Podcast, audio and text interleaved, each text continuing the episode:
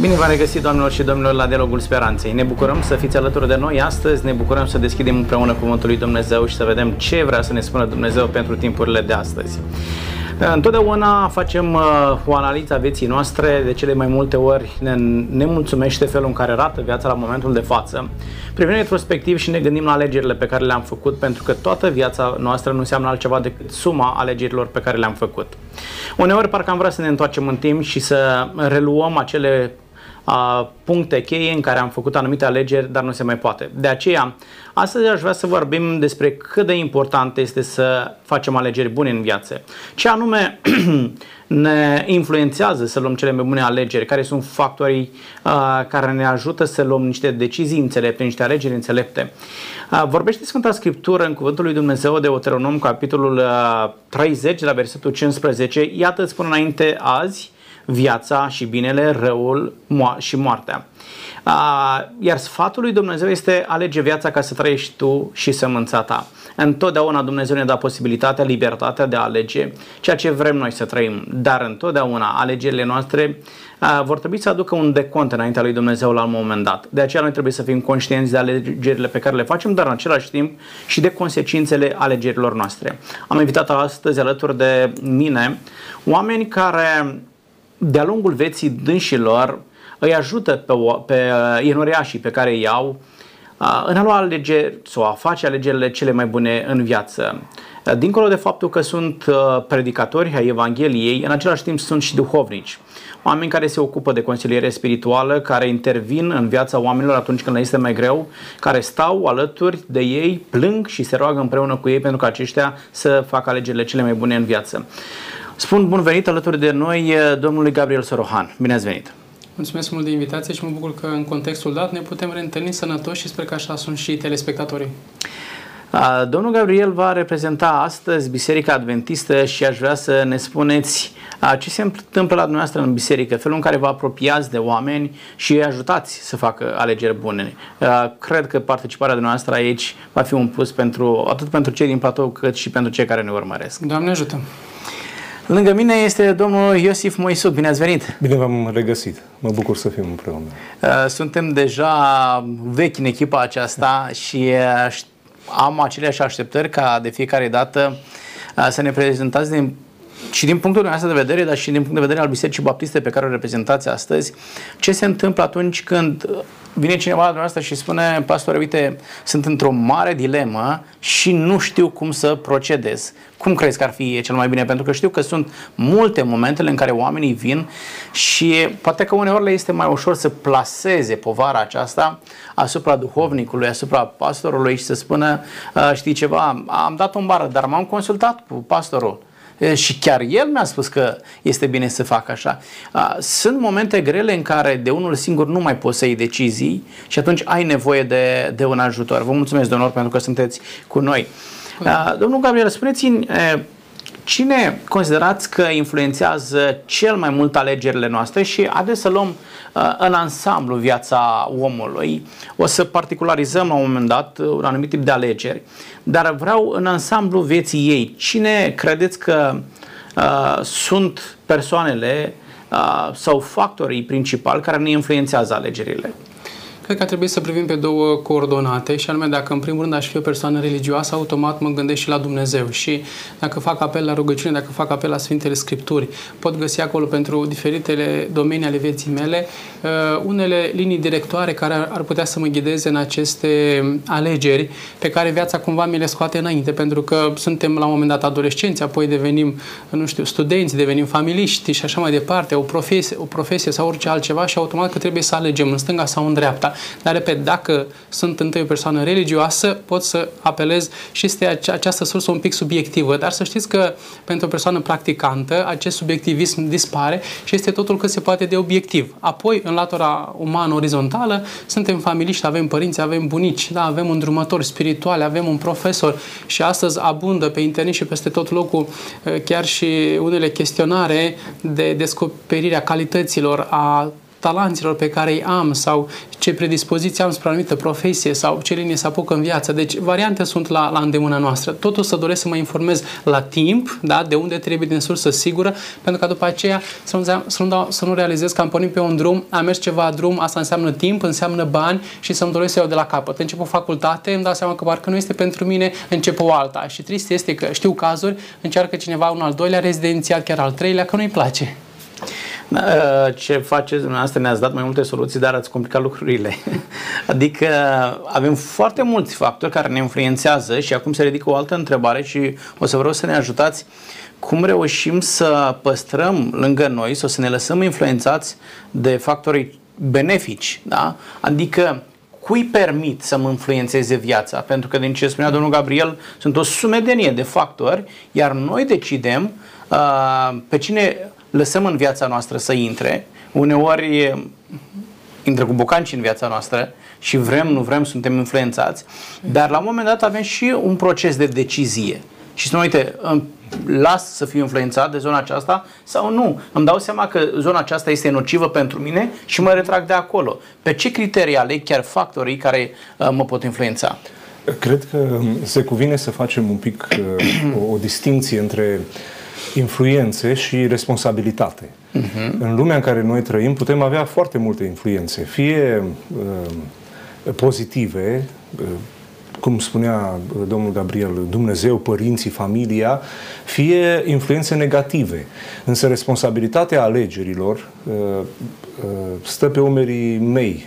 Uh, eu pot vedea aceste lucruri și atât timp cât am uh, libertatea de a lua decizii și sunt uh, și uh, la o anumită maturitate fizică sau mentală, pot într-adevăr fi considerat responsabil pentru acțiunile mele. În același timp, sunt momente în viață când suntem copii în care părinții iau decizii pentru copii în mod automat și copiii se supun ne nădăjduim bucuroși deciziilor și alegerilor pe care le-au, le-au făcut părinții pentru ei. Însă, în același timp, ca și etalon, lumea în care noi trăim este construită pe adevăr uh, și minciună, pe drept și nedrept. Și uh, viața, așa cum o cunoaștem pe acest pământ, este originată în Dumnezeul Sfintelor Scripturi. Și atunci, dacă îmi doresc o viață binecuvântată, o viață în care să pot gusta împlinirea și să ajung la finalul vieții să pot spune alegerile, suma alegerilor mele mi-au dat binecuvântare și mie și copiilor care vin după mine și neamului de oameni care s-a născut din mine, atunci este fundamental să mă apropii de acest dreptar al vieții și anume uh, să pun întrebarea lui Dumnezeu, Doamne, Tu ai inventat lumea, cum este drept să trăiesc la serviciu, la căsă, în căsătorie, în uh, viața de zi cu zi, în relațiile de prietenie. Uh, dăm etalonul prin care pot face deosebirea dintre bine și rău și primind această, aceste răspunsuri, totuși eu rămân responsabil pentru alegerile mele. Da, e foarte complicat pentru că, ce spuneați dumneavoastră, uh, sunt factori care mă influențează, dar responsabilitatea alegerii o port eu. Nu mai este factorul. Adică, la un moment dat, poate să vină mama, tata și să zică copile, cam asta îți este bine pentru tine. Și eu, din drag și rușine pentru mama și pentru tata, zic, mm-hmm. hai să fac. Dar, pe parcurs, responsabilitatea o portă pentru alegerile pe care le-am făcut. Dacă o dau în bară, eu suport consecințele.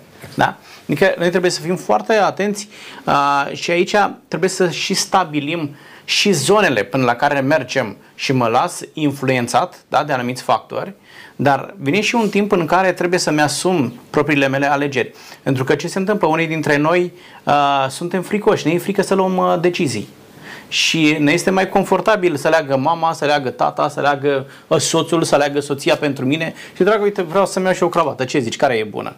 Și soții Bă, dacă îi place roșu, mă poartă la cravată roșie, fără nicio... da, chiar dă bine cravata roșie acolo. Dar ă, dau un exemplu. Adică nu tot timpul... Soția Da, soția aleasă, da? Asta este bine. Asta este bine. Uh, dar adică nu pot totdeauna să plasez responsabilitatea mea de a alege uh, altcuiva. Trebuie să-mi asum și eu responsabilitatea să iau propriile decizii pentru că eu voi deconta. Dacă Vă rog. Permiteți, vis-a-vis de textul cu care ați început din Deuteronom 30 cu 11, cumva, 15, iată, îți spune înainte viața și binele, moartea și răul, iar în 19 spune Dumnezeu alege. Cred că Dumnezeu se bucură că noi ne, ne folosim pur și simplu creierul, partea rațională, da, uh-huh. vis-a-vis de celelalte ființe pe care le-a creat, ne, ne referim în plan uh, terestru, da, poate Biblia ne descoperă, dacă studiem mai mănânțit, că ar fi și alte ființe în alte părți ale Universului create de El. Dar în plan terestru, omul este singura ființă capacitată, înzestrată, cu rațiune, cu discernământ, cu spirit critic. Cred că Dumnezeu se bucură și chiar ne, ne provoacă aici să folosim această parte rațională, da, cognitivă, de a distinge, pentru că se simte mândru din cer să spună, uite, îmi seamănă, este capabil, se maturizează ca să facă niște alegeri care să fie lui bine și mie să-mi aducă onoare. În același timp, privilegiul pe care noi îl avem de a fi primit din partea lui Dumnezeu rațiune, voință liberă, uh, nu se oprește aici. Ridică și o altă responsabilitate. Sigur. Da, și responsabilitatea aceasta uh, va duce și un decont la un moment dat. Mm-hmm. Dumnezeu spune, ok, te-am înzestrat, da, cu rațiune, cu liberă alegere, cu capacități, cu daruri, cu talente. Ce ai făcut cu ele? Da? Și atunci va trebui să spui. Sunt tot la dumneavoastră, domnul Gabi, spuneți-ne, uh, aici e o parte destul de complicată, în momentul în care trebuie să-ți alegi școala pe care o urmezi. Uh, cât de mult reușește copilul să ia decizie în ceea ce privește alegerea școlii sau de la ce nivel poate un copil să-și leagă școala pe care o urmează? Da, nivelul, nu știu, poate să fie de asemenea subiectiv sau obiectiv pentru a determina, să spunem, 10 ani, 14 ani, 16 ani, mai târziu spre majorat, poate de la caz la caz, nu știu, dar Biblia spune totuși prin gura lui Pavel că, adresându-se copiilor, că este drept și bine să asculte de Dumnezeu în sau prin părinți. Acum, dacă încă nu are cel spirit critic, dacă încă nu are maturitate, normal că un părinte care este în deplina facultăților mentale, niciodată nu, nu o să spună copilului mergi pe aici și să fie ceva rău pentru el, nici de cum. Îl va îndruma poate la școala cea mai bună, chiar o școală de prestigiu din oraș sau din țară, cine știe, și copilul pentru că i-a simțit dragostea de-a lungul timpului, nu cred că va pune la îndoială sfatul mamei sau al tatălui în privința aceasta, dar oricum uh, se așteaptă ca acel copil cu cât investești în el să crească la minte, da? să se dezvolte și încet încet descoperindu-și înclinațiile, capacitățile, uh, să aleagă și o școală, o profesie pe viitor, care se producă încântare, frustrare, să nu facă o școală patru ani de zile sau și mai mult și abia să târâși grăbiși să, să poată să intre în școală, să o ducă la capăt, să absolve examene și așa mai departe. Acum, dacă vorbim de ciclu primar sau gimnazial, uh, sau cel preșcolar, mai mult decât atât, uh, nu cred că alege copilul. Sigur, Mama și tata îl duce la școala care consideră că e cea mai bună. Dar în același timp uh, aș vrea, domnul Iosif, să, să ne spuneți cei care influențează alegerile unui copil, care este responsabilitatea lor? Da, și domnul Gabriel spunea foarte bine, da? și asta zice Scriptura, să asculte de Dumnezeu prin părinți și părintele e un Dumnezeu pentru copil, da? în familia lui. Dar în același timp, uh, sunt și situații în care părintele nu a reușit un anume uh, parcurs în viață pe care și l-a propus. Și din nefericire, sunt foarte multe cazuri în care părinții încearcă să uh, și uh, rezolve neajunsurile în persoana copiilor lor. N-am reușit eu uh-huh. să fiu un muzician, lasă că îmi dau fata la pian și bag pian pe gât până nu mai poate. Dar săracul copil nu are nici, în, nici în mânică cu așa ceva. Ce faci într-o astfel de situație? Asemenea, uh, derapaje nu sunt noi și deseori au devenit caricaturi în literatură. Mi-aduc aminte de Nicolae Iorga, istoricul român, care spunea copilul nu-l crești pentru tine, copilul îl crești pentru el. De ce? Pentru că a văzut niște apucături în generația în care el a trăit, exact pe care le, le menționați dumneavoastră. Părinți care uh, n-au reușit să ajungă muzicieni sau doctori sau avocați și au încercat uh, să impună aceste lucruri copilului lor care n-avea deloc uh, dibăcie în, în compartimentul respectiv. Cred totuși că Iorga, uh, cu toate că subliniază un adevăr, nu, nu o face în mod deplin. Eu cred că noi copiii nu-i creștem pentru ei, nu-i creștem nici pentru noi, ci copiii trebuie să-i creștem pentru Dumnezeu. Și întrebarea pe care un părinte Uh, sincer, serios cu viața și cu Dumnezeu ar trebui să și-o adreseze este Dumnezeu mi-a dat acest copil, e sănătos sau nu, e știu eu, cu părul blond sau nu, e mic de statură înalt, cum, cum l-a înzestrat Dumnezeu și eu ar trebui să-mi pun această întrebare, ce vrea Dumnezeu să devină copilul acesta? Și atunci eu în viața de familie lucrez împreună cu Dumnezeu la creșterea copilului meu, astfel încât să ajungă ceea ce Dumnezeu a vrut ca el să ajungă. Dar uh, aceste lucruri sunt foarte uh, delicate, mai ales la începutul vieții și, într-adevăr, uh, Scriptura pune responsabilitatea aceasta pe umerii părinților. Un alt exemplu de, în Scripturi, la un moment dat în carte de Deuteronom, Dumnezeu zice părinților, așa spune, când îți construiești casă, pune un pălimar, ca nu cumva să aduci vină de sânge asupra căminului tău. Eh, ce era? Era un fel de gard sus pe acoperiș, nu aveau acoperișurile ca noi și Dumnezeu zice, pune acolo o protecție, adică ai responsabilitatea față de copilul tău în uh, anii când el nu poate lua decizii înțelepte, când e mai atras de uh, uh, înțelepciunea sau de frumusețea a ceea ce vede ochiul decât a ceea ce pricepe mintea, când e mai atras de strălucitor decât de conținut, pune acest pălimar astfel încât tu să-ți protejezi casa. Sunt momente în viața copilului când părinții au decizii și uh, cel mai înțelept ar fi să-și pună această întrebare. Doamne, mi-a dat acest copil, are calitățile acestea, lipsesc aceste calități, poate. Ce vrei să devină acest copil? În regulă, cum reușește un părinte? Pentru, adesea, poate îi ajutăm și pe părinți, da? Pentru că merg pe, pe varianta pe care o amintea domnul Gabriel. În mod cert, un părinte este bine intenționat și dorește binele copilului lui, dar poate că la un moment dat îi lipsesc informațiile care să-l ajute să-l influențeze într-o direcție constructivă pe copil. Ce anume ar putea face un părinte să poată să-și îndrepte copilul către o direcție constructivă, să fie benefică și pentru copil, să aducă satisfacție și pentru părinți și de ce nu să-l crească pe, spre slava lui Dumnezeu. Ar putea să mai fie și alte instituții în afară de cea familie și anume uh, instituția bisericească pe linia secțiunilor de vârstă în cadrul bisericii. Sunt copii mici de vârstă mijlocie, de vârstă mai înaintată și acei instructori sau cum sunt ei denumiți în fiecare biserică pot să facă aceste lucruri cu ei într-o ocazie de sâmbătă, de duminică sau în cursul săptămânii, în vacanță, online, acum cum este na, contextul actual, când să fie și prin joc, să fie și prin ceva interactiv, atractiv pentru ei și asemenea să, să poată să îndrume concret, să vadă la, în funcție de vârsta la care se află, poate pe ce linie ar putea să o ia în viață. Apoi nu mai spun mai punem la îndoială necesitatea și uh, imperativul din partea profesorilor de drept din școală, când și aceștia, ca și diriginți sau ca și, nu știu, învățători sau pro, uh, educatori în cei patru ani de zile pe care are până să intre la gimnaziu,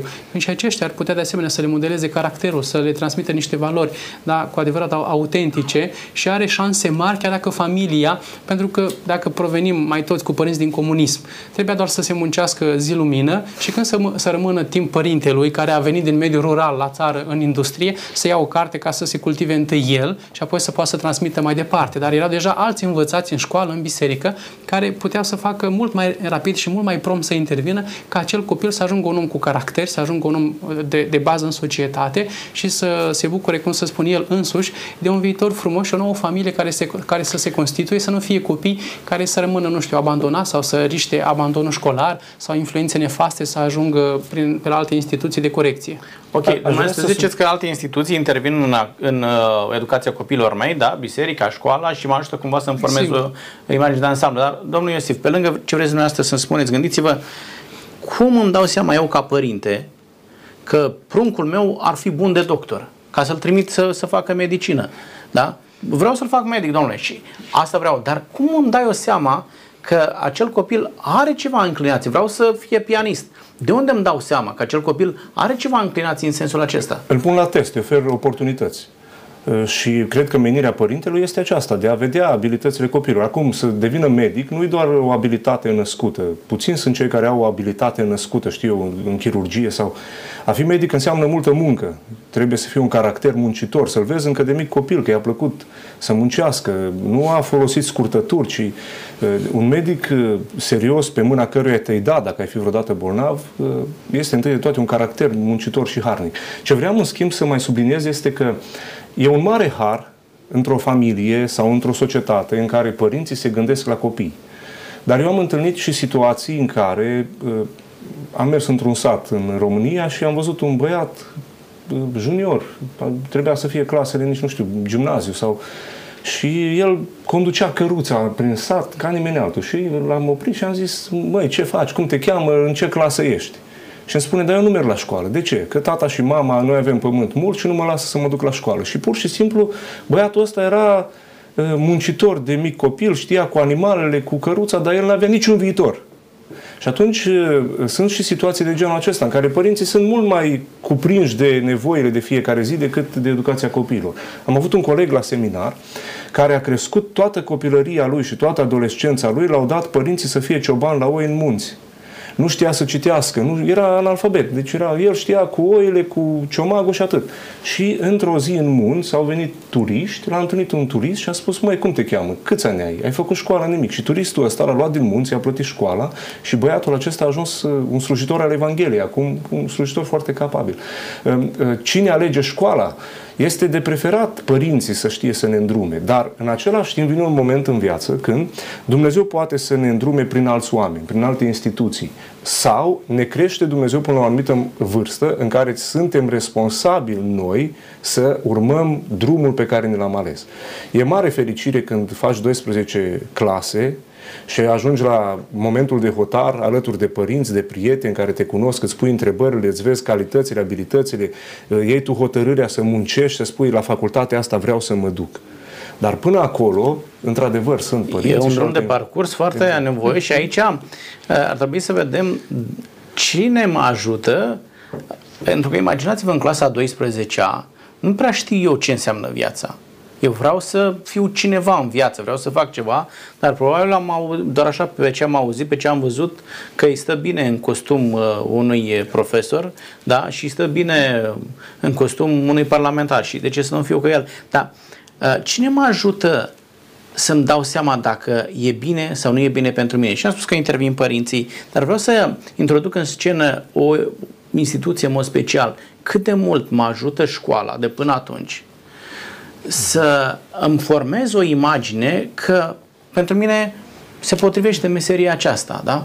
Profesia aceasta mi se potrivește și vreau să întreb domnul Gabriel, întotdeauna școala pe care o urmez este aceeași cu profesia pe care o voi urma?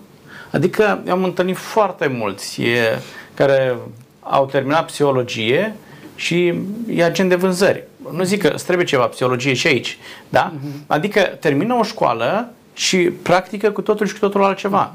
Cum este?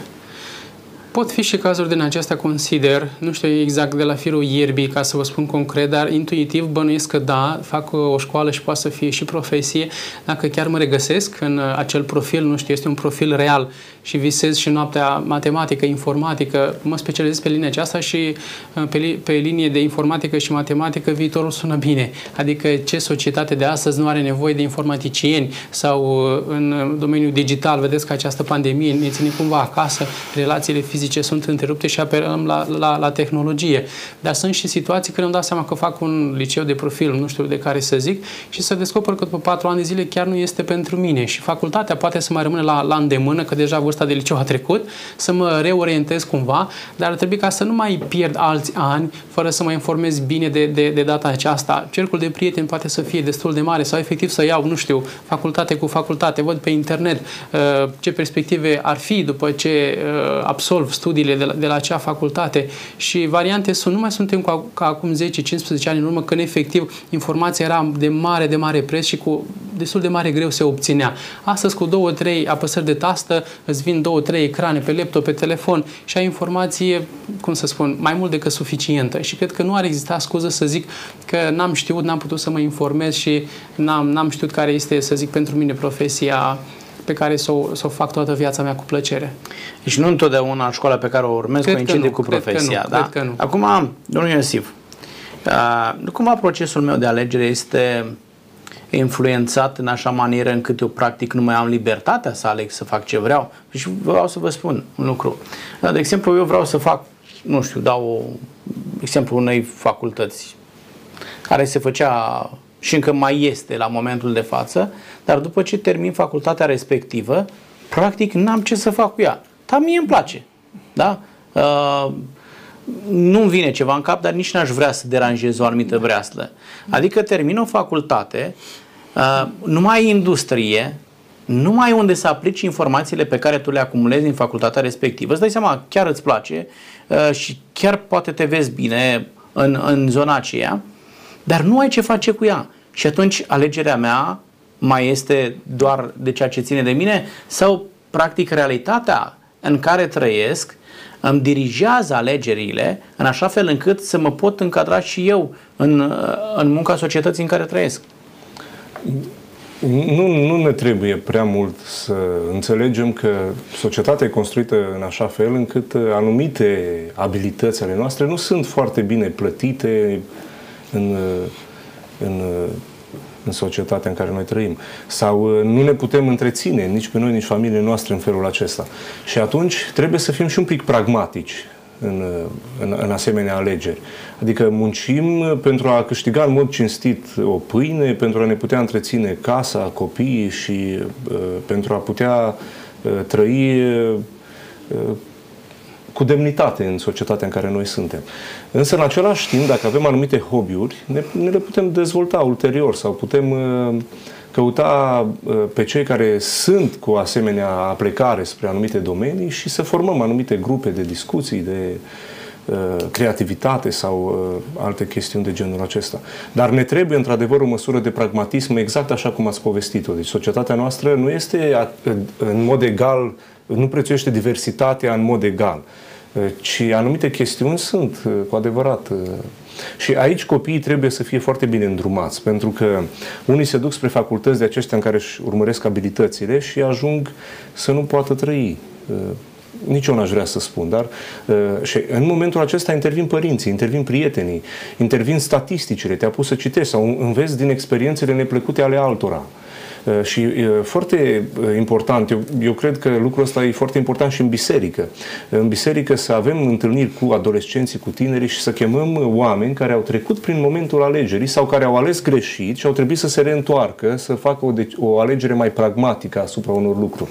Și copiii să poată învăța astfel din experiențele altora. Da, și să ajungi în situația în care trebuie să faci o reconversie profesională da? și dacă nu e prea târziu, reușești să o mai faci. Dar nu știu dacă după o anumită vârstă ți mai potrivește o reconversie profesională și o faci pentru că efectiv nu-ți găsești un job. Da? Cred de aceea... Că, pe de altă parte, dacă îmi permite, sunt și puțin derutați din cauza uh, mijloacelor media de astăzi, pentru că dacă vedem pe, pe sticlă, nu apar programe la prea multe televiziuni de tocmai pe, pe linia aceasta. Sunt programe multe de divertisment, sunt fel și fel de vedete care apar și dacă știe să lege două note muzicale și cântă nu știu ce specific de muzică și adună acolo nu știu ce public de zeci sau sute de persoane, repede banul a ieșit. Pentru ce să-mi pun mintea patru ani în facultate sau trei, cum este acum sistemul Bolonia, mai fac, să mai fac și un doctorat, la, la, pentru, la, la ce ajută? Sau merg repede peste graniță, iarăși banul relativ ușor se, se câștigă dincolo da. și rezolvăm cumva problema acum aceasta. Tot, în fiecare dintre noi trebuie să înțelegem, nu toți putem să ne naștem și să trăim și să câștigăm ca artiști. Da.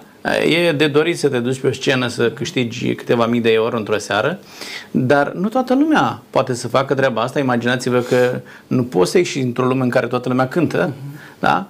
E, nu mai are cine să asculte și nu suntem toți făcuți pentru așa ceva. Ne ducem să fim niște mascote pe scenă. Dar cred că putem și este de responsabilitatea noastră să implementăm în mintea copilor gândul că trebuie să faci ceea ce îți place, și tu să te faci de folos pentru societatea în care trăiești. Tu nu trăiești numai pentru tine Sigur. însuți. Da? Uh, care este aportul tău pentru societatea în care trăiești? Ce poți să faci tu să îmbunătățești lumea? Nu să uh, fii într-o permanentă stare de lamentare. Asta nu merge, asta nu e bună, așa nu se face și așa mai departe.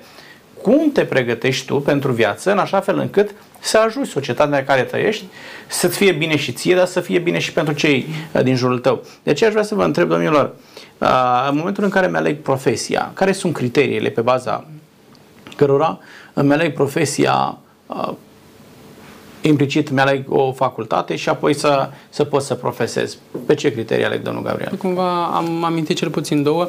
În primul rând să, să-mi placă să, să văd că mă pricep la acel domeniu, apoi să fie aspectul pragmatic, să pot să-mi întrețin eu viața și eventual dacă devin familist, să pot să-mi întrețin familia.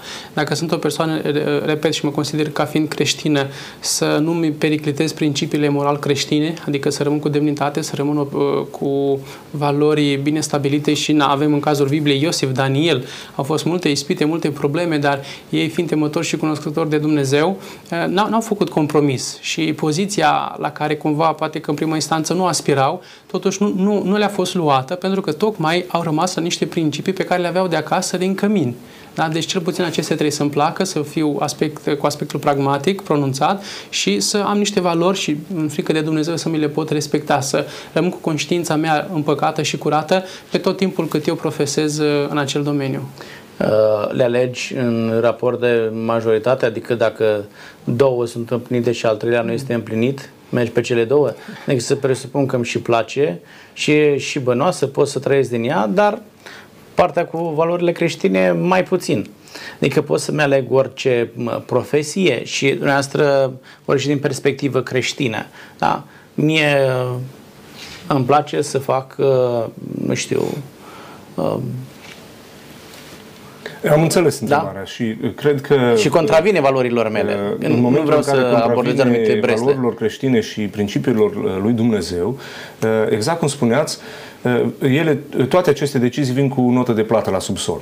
Acum, unii au impresia că plătim doar la final, la marea judecată. Până acolo mergem înainte. Eu cred că și aici în viață plătim. Mă cer. Și plătim eh, uneori mai mult decât ne-am așteptat la început. Ne-am făcut niște calcule și avem impresia că uh, nu ne vede nimeni, nu ne prinde nimeni și uh, așa pe nebăgate de seamă Uh, foarte mulți oameni necinstiți, nedrepți, ticăloși, interlopi sau de, altă, uh, uh, de alt întuneric în, în deciziile lor, au simțit fiorul pușcăriei, au simțit fiorul în noapte când Dumnezeu îi caută și uh, mai au puțin și vine clipa morții și tremură inima în ei.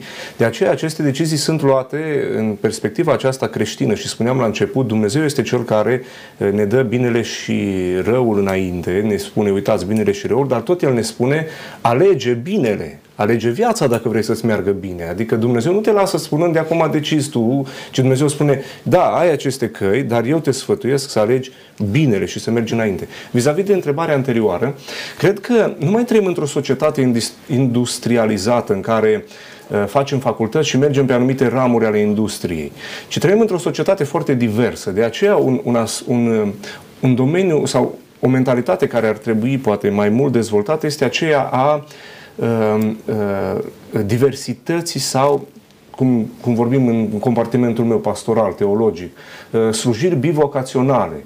Adică îți urmezi vocația în urma darurilor, chemării pe care Dumnezeu ți-a dat-o și știi că în domeniul acela te-a hăruit Dumnezeu, dar în același timp poți uh, în, uh, să contrabalancezi făcând și altceva. Și altceva. Și atunci să slujești în mod cinstit, să aduci încă un ban în, în buzunarul tău care adică să-ți fie societatea se schimbă atât de repede exact. încât tu trebuie să fii flexibil la Dacă schimbările societății nu merge, să faci poți altceva. totuși să mergi pe o, pe, o, pe o ramură a industriei și să-ți faci tu o, un IMM, o întreprindere. O, uh, e adevărat că e multă muncă. Un alt aspect aici, să știi în viață să-ți faci prieteni.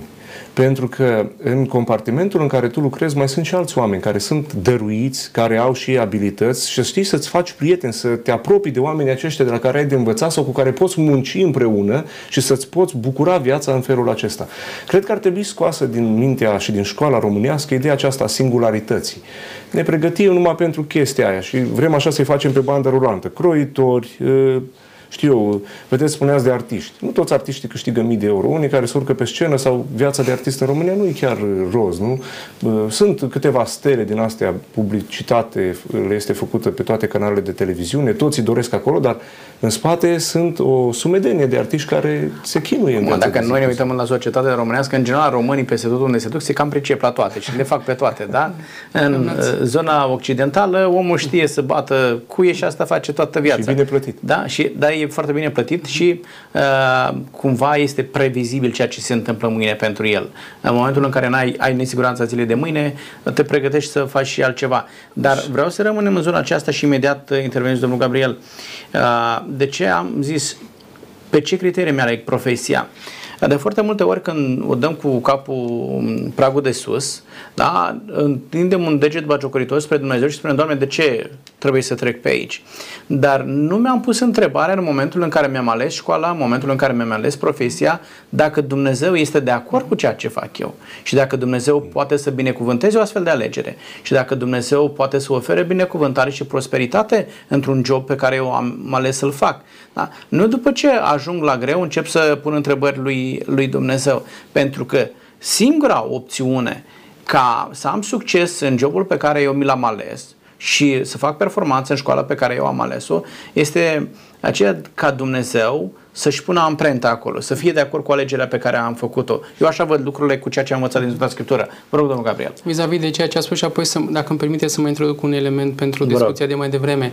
Uh, dacă doresc să urmez o anumită profesie și, repet, din nou mă raportez la, la statutul de persoană creștină, avem decalogul care ne spune și ne, ne direcționează pe, pe anumite paliere ale moralității, să nu furăm, să nu mințim, să nu uh, umblu cu jumătăți de măsură și dacă îmi dau seama că pe o anumită linie sau într-o anumită breasă, la, la un moment dat, trebuie deja să introduc compromisul în viața mea sau să fiu în legătură cu alte persoane care deja de mult practică anumite compromisuri și vreau să mențin conștiința curată, păi din start cred că trebuie să mă delimitez de, de, de, de asemenea domenii de, de activitate. Asta vis-a-vis de ceea ce spuneați și elementul de care, la care făceam aluzie. Uh, era foarte bine ce spunea colegul de platou să fim polivalenți, adică poate am o meserie de bază, dar să fiu deschis poate și, și pe, pentru un alt, un alt cadru. Țin minte o discuție cu un tată care spunea cu multă mândrie, am feciorul care pe lună este om de 4.000 de euro. A făcut medicină, are și un cabinet particular, mai lucrează și în alt, și în alt cabinet, dar vine în fiecare seară pe la 8-9. Și eu mă întreb pentru sufletul lui, când mai are timp să stea să se odihnească, pentru soție, care are și ea cabinetul ei particular, da? are și un copil mic acum, ce facem cu păi familia? Nici mai are timp de el și în cazul acesta... Da, adică trebuie, să, până la urmă, să, să decidem. Uh, dorim să, să fim familiști, o familie frumoasă, bine întemeiată, sau să fim oameni de, de, de carieră. Eu nu prea am văzut până la acest moment, e vârsta abia de aproape 40 de ani, m-am încă timp să, să, mă, să mă uit în societate dacă voi găsi, dar n-am găsit oameni care să fie oameni de carieră, să fi făcut și să fie ajuns nu știu ce cu o firmă și alte firme pe lângă sau să aibă și copii nu știu că și soția fericită, să n-aibă nicio, nicio nemulțumire, copiii să fie și foarte, foarte împliniți. Cred că sunt. Dacă îmi dați voie să vă dau un exemplu. Deci, o secundă, la ce mă refeream. Numai ca să duc la capăt da. ideea și, și vă las ca să, da. să vorbiți. Uh, pentru că altfel îmi vine imaginea dintr-un film, tot așa o, o soție care spunea că, uite, vii mereu uh, târziu acasă, tot cadrul medical, din păcate, și copiii tăi se gândesc să devină și pacienți, că așa poate să mai aibă și contact cu tine. Da, e dramatică situația aceasta, dar eu mă refeream la să știi, să ai o profesie sau să lucrezi într-un anumit compartiment și în același timp să fie atât de creativ sau uh, de uh, uh, uh, creativ sau bine informat, uh-huh. încât să poți să-ți oferi ție sau familiei tale ocazia să lucrați împreună. Eu mă gândeam la, la Noe. Știți, Noe are o chemare uh-huh. din partea lui Dumnezeu și Noe se apucă să construiască corabia, Așa dar este. cei care sunt alături de ei sunt fiii lui. Și soția lui, ei ce fac? Ei sunt împreună ca familie în lucrarea lui Dumnezeu. Deci sunt predicator, sunt pastor. Uh, fetele mele, soția mea, nu sunt cu mine întotdeauna, nu, sau dacă aș fi medic, nu vine soția sau copilul, hai să-ți arăt cum să tai aici uh-huh. sau cum să faci aici. Dar însă, în, în, în, a doua, în a doua ramură, aș căuta uh, să-mi implic familia. Vă dau exemple de prieteni de-ai mei. Sunt slujitori ai Evangheliei și și-au făcut uh, uh, un proiect cu apicultură și a copiii și a soția merg acolo, le arată cum se scoate mierea din stup și lucruri de genul acesta. Scot borcanul cu miere și din munca aceasta împreună ca familie ei scot nu știu, o anumită sumă pe an care vine în bugetul familiei lor. Sau oameni care împreună uh, și-au făcut o mică fermă sau uh, o mică afacere de cașcaval, de exemplu. Și uh, copiii acolo stau cu părinții, uh, lucrează împreună și în felul acesta, da, el are altă profesie ca principal, dar în același timp lucrează împreună cu copiii lui să câștige împreună într-o muncă cinstită, frumoasă. La lucrul ăsta mă refeream. Nu mă refeream la o epuizare fizică și la o muncă de asta de noapte noapte, tu îți vezi copiii numai cum dorm, pleci dimineața de să te trezi și ajungi noaptea. Asta nu mai este nici, nu mai ești ștată la copii, nu mai...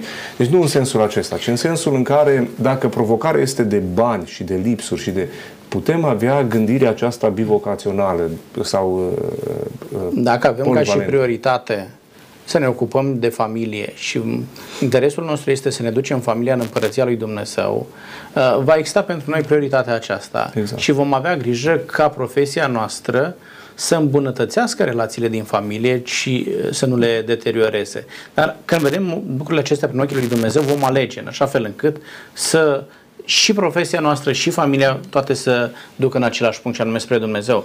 Domnilor, vreau să mergem la un alt tip de alegeri și anume Uh, dumneavoastră știu că de multe ori oferiți consiliere în sensul acesta, vin tineri la dumneavoastră și uh, spun, uh, pastore, uite, am un băiat cu ochii verzi și unul cu ochii albaștri, pe care să-l aleg. Da? Sunt situații în care efectiv nu știe ce alegere să facă. Pe ce criterii ar trebui un tânăr, o tânără să-și aleagă partenerul de viață? În primul rând, dacă se potrivesc așa temperamental, că dacă unul este prea flegmatic, altul prea coleric, uh, na, pot fi probleme sau se pot completa, nu știu ce să zic. Dar în orice caz, să fie o perioadă de cunoaștere, nu ne-am întâlnit în școală sau la biserică o lună, două, trei și ne-am rugat, am și postit șapte săptămâni, duminica sau sâmbătă, acum de la caz la caz și spunem noi că Dumnezeu ne-a arătat că suntem compatibili, putem să formăm o, o familie. Cred că ar trebui să fie ceva timp de, de cunoaștere uh, înainte, nici să stau șapte ani, da? Poate nici să fiu ca Iacov, șapte ani pentru una, șapte ani încă pentru cealaltă, să, să, să se adune acum 10 ani ca să stăm să prietenim, pentru că apoi se consumă totul, ce mai este interesant la persoana ta, ce mai este interesant la mine, ca să ne dorim să stăm 30 de ani, 40 de ani împreună. Da, pe de altă parte, putem apela la duhovnicul nostru, la persoana de, de, de suflet, că este pastorul, că este cineva din familia mea sau din familia lui. Putem să, să cerem niște sfaturi. Voi cum ați încercat să vă dați unul după celălalt? Pentru că în familia asta facem, încercăm ca să ne cizelăm. Că eu am asperitățile mele, tu ai asperitățile tale, dar vedem ce facem, cum reușim ca să convețuim cu, cu plăcere, cu drag, da? să ne simțim că, uite, tu poți să pui capul pe umărul meu când ai nevoie și invers, să facem uh, lucrul acesta și o viață. Nu să fie așa ceva de probă. Stăm deci dumneavoastră spuneți că timpul cumva ajută să Înainte ne ca să facem pasul legal, oficial, da? să fie un timp consistent când să stăm să, să ne cunoaștem, să mâncăm un sac de sare împreună, să vedem dacă putem să-l consumăm și împreună. Și vorba unui profesor spunea că nici măcar atunci nu-l cunoști după ce mănânci un sac de sare. Dar, domnilor, vreau să merg pe niște criterii exacte și anume, uh, văd o fată, arată foarte bine, uh, e pe modelul meu de personalitate, avem temperamente complementare, uh, e foarte ok. Singura problemuță e că e cu vreo 20 de ani mai mare decât mine. Da. E ok, pot să merg. Singura problemă e că ea vine dintr-o altă zonă culturală și eu sunt din alta. Uh, sau ea vine dintr-o altă religie, eu din alta. Adică sunt uh, câteva lucruri peste care se, pot, se poate trece sau nu. Față de, față de profesie, căsătoria este, subiectul căsătoriei și alegerea în căsătorie este foarte restrânsă alegerea aceasta este automat foarte restrânsă. La ce mă refer? În Scripturi Dumnezeu zice că căsătoria se face între un bărbat și o femeie. Dacă ești bărbat, dacă vrei să-L cinstești pe Dumnezeu, alegerea ta este să-ți cauți o femeie. Trăim într-o societate care nu mai știe lucrurile astea. Și oamenii aleg strâm, foarte strâm și se promovează, nu vedeți, mișcarea aceasta LGBT foarte, foarte agresiv în ultima perioadă, dar dacă noi vrem să gustăm împlinirea și pe pământul acesta și după ce murim și cu adevărat ne interesează să alegem viața ca să gustăm fericirea, alegerea căsătoriei este foarte restrânsă. Ți-a dat Dumnezeu să te naști bărbat, tu te poți căsători doar cu o femeie. Ți-a dat Dumnezeu să te naști femeie, căsătoria în perspectiva lui Dumnezeu este ca tu să te căsătorești cu un bărbat. Vedeți, foarte restrâns. Mai mult decât atât.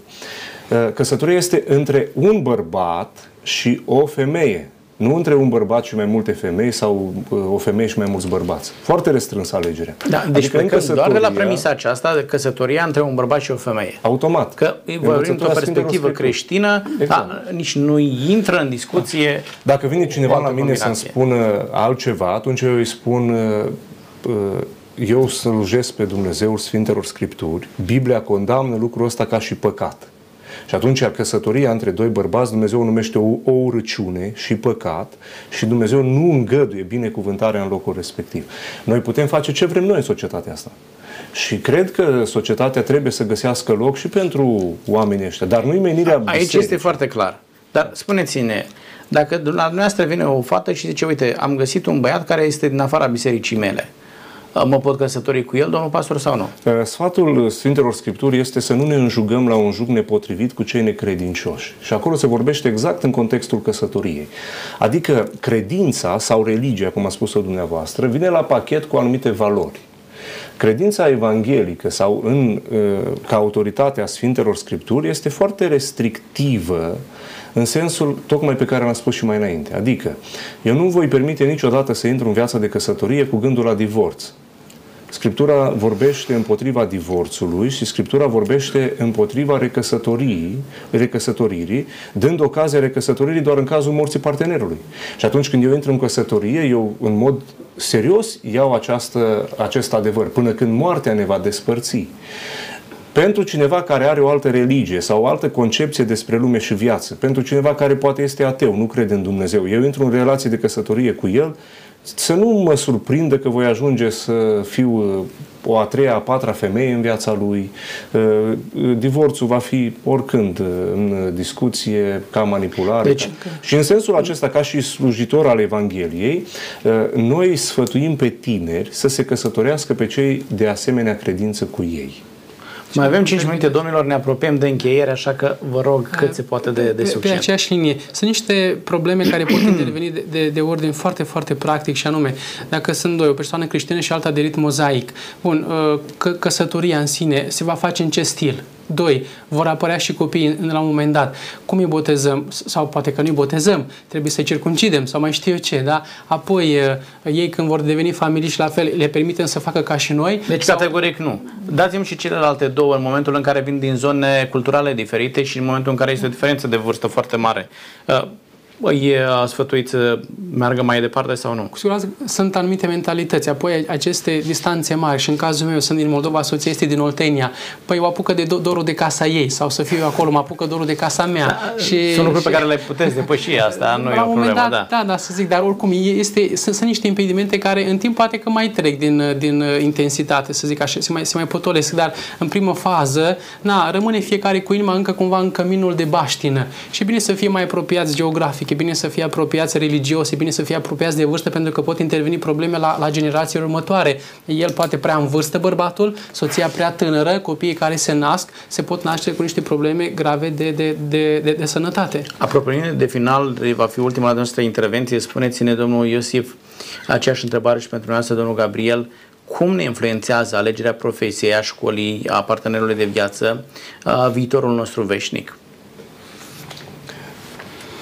Cred că alegerile au consecințe și unele alegeri pot fi făcute uh, într-un mod uh, credincios lui Dumnezeu și alte alegeri ca o neascultare înaintea lui Dumnezeu. Și va veni ziua când Dumnezeu va trage concluzia. Ce aș vrea doar să mai subliniez în final vis-a-vis de subiectele discutate este că un, uh, un alt principiu vis-a-vis de căsătorie în care noi credem este curăție înainte de căsătorie, în sens de feciorie. Noi ne învățăm copiii, fetele și băieții din adunările noastre să se păstreze din punct de vedere sexual, feciori, pentru partenerul de viață și să poată experimenta relațiile acestea sexuale doar în cadrul căsătoriei. Apoi noi credem și învățăm că eh, suntem într-o relație absolută, exclusivă atunci când intrăm în, în căsătorie. Când cineva nu are aceleași valori, nu te poți uh, în, în, în, înjuga la același jug mai departe.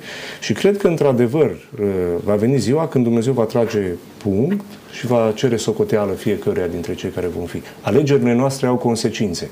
Unele le gustăm cu binecuvântare aici și cu binecuvântare dincolo.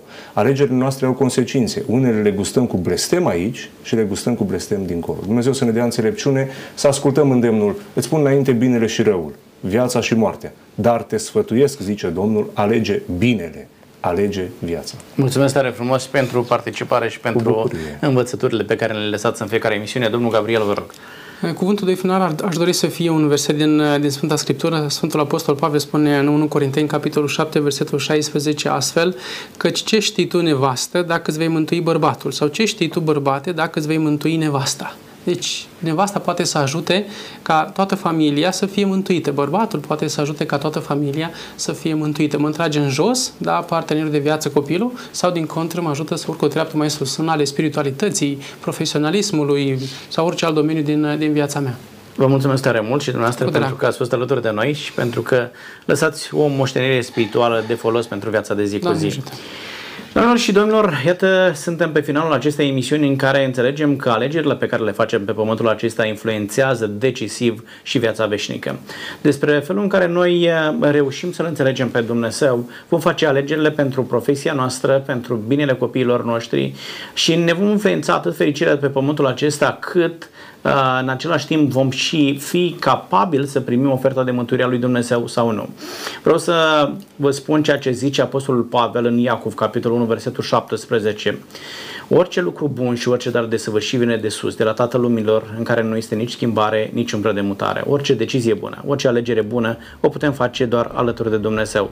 Lăsând ca înțelepciunea lui Dumnezeu să conducă mintea noastră, vom ști ce școală să alegem pentru copiii noștri, ce profesie să ne alegem în viață sau partenerul cu care vrem să ne petrecem în mod fericit călătoria pe pământul acesta, dar și în împărăția lui Dumnezeu. Tot ce vă pot dori în ocazia aceasta este să luați pe Dumnezeu, partener cu dumneavoastră în alegerile pe care le veți face, iar drumul fericirii de pe pământul acesta să poată continua cu Dumnezeu și în împărăția cerurilor. Până data viitoare, Dumnezeu cu noi. Numai bine!